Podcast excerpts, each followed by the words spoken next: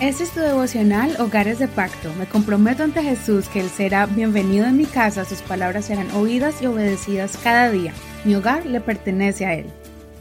Julio 29. Un sacerdote perfecto. Hebreos capítulo 7, verso 18 al 28. Versión Reina Valera actualizada. A la verdad, el mandamiento anterior fue abrogado por ser ineficaz e inútil, porque la ley no perfeccionó nada. Sin embargo, se introduce una esperanza superior por la cual nos acercamos a Dios.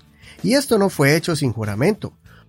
Los otros fueron hechos sacerdotes sin juramento, mientras que éste lo fue por el juramento del que le dijo, juró el Señor y no se arrepentirá, tú eres sacerdote para siempre. De igual manera Jesús ha sido hecho fiador de un pacto superior. A la verdad, muchos fueron hechos sacerdotes porque, debido a la muerte, no podían permanecer. Pero éste, porque permanece para siempre, tiene un sacerdocio perpetuo.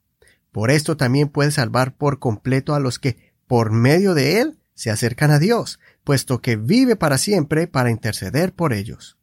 Porque tal sumo sacerdote nos convenía, santo, inocente, puro, apartado de los pecadores y exaltado más allá de los cielos. Él no tiene cada día la necesidad, como los otros sumos sacerdotes, de ofrecer sacrificios, primero por sus propios pecados y luego por los del pueblo, porque esto lo hizo una vez para siempre, ofreciéndose a sí mismo. La ley constituye como sumos sacerdotes a hombres débiles, pero la palabra del juramento posterior a la ley constituyó al Hijo, hecho perfecto para siempre. Este capítulo es muy similar al de Hebreos 5. Te invito para que escuches el devocional de hace dos días atrás de lo que es un sumo sacerdote y sus funciones. En ese capítulo, el capítulo 5, vimos que el sacerdote es el ser humano escogido por Dios para interceder por los pecados del pueblo.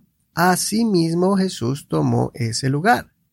Y en este capítulo el escritor explica que Jesús es un sacerdote es un sacerdote pero muy diferente a aquellos que fueron escogidos por Dios de la tribu de Leví y consagrados por Moisés para que hicieran la labor de intercesores entre Dios y el pueblo. Jesucristo no era de la tribu de Leví, sino descendiente de la tribu de Judá. Y la conexión de sacerdocio no viene desde la tribu de Aarón, pues Jesús era descendencia de la tribu de Judá, la misma de donde era el rey David. Entonces, ¿cómo pudo ser el sacerdote perfecto para interceder por los pecados del pueblo de Israel y de los gentiles también? Porque viene del linaje de Melquisedec. Melquisedec era un rey, pero también un sacerdote, y este sacerdote bendijo a Abraham. Y Abraham entendió quién era Melquisedec, que hasta los diezmos le dio, reconociéndolo como un escogido de Dios. Melquisedec es una representación del Mesías, el Rey de Reyes y Señor de Señores, visitando a Abraham. Eso hace que Jesús sea superior a los sacerdotes que descienden de la tribu de Leví y del linaje de Aarón, pues ellos tenían que ofrecer holocaustos y ofrendas de paz para interceder por sus propios pecados antes de pedir por los pecados de otros. Por eso Jesús es el sacerdote perfecto, porque él ya era puro y nunca pecó. Por eso el sacrificio de Jesucristo es el sacrificio perfecto, pues todavía es válido ese sacrificio para que los pecados del mundo puedan ser perdonados sin necesidad de traer una ofrenda de animales. Jesús es el sacerdote y el cordero que quita los pecados del mundo. Valoremos pues esta oportunidad de acercarnos a este sacerdote supremo, el cual está listo para aceptar nuestras vidas como única ofrenda delante de Dios, pues este sacerdote ya ofreció el sacrificio mayor con su propia vida, con su vida misma.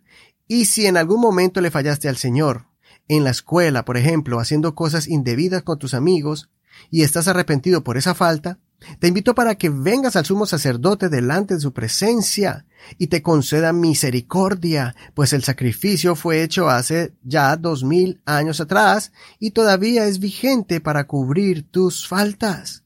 Tal vez como adulto, como esposo o como esposa, tomaste una decisión equivocada y heriste a tu pareja.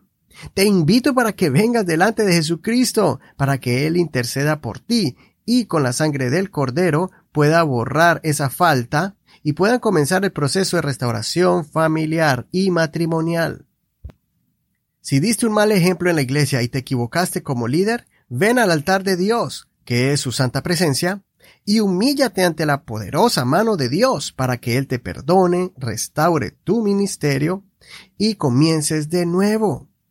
Pero ahora con más sabiduría y más puro, pues Jesús nuestro sacerdote nos perdonará y nos dará una oportunidad para no cometer la misma falta. Consideremos, cuando cometo un error me alejo de la presencia de Dios o me acerco a Jesús para que limpie mis pecados. ¿Qué reacción tengo cuando veo a un hermano regresar al camino de Dios? ¿Lo rechazamos o lo traemos al sumo sacerdote para que esa persona sea restaurada y renovada por la sangre de Jesús?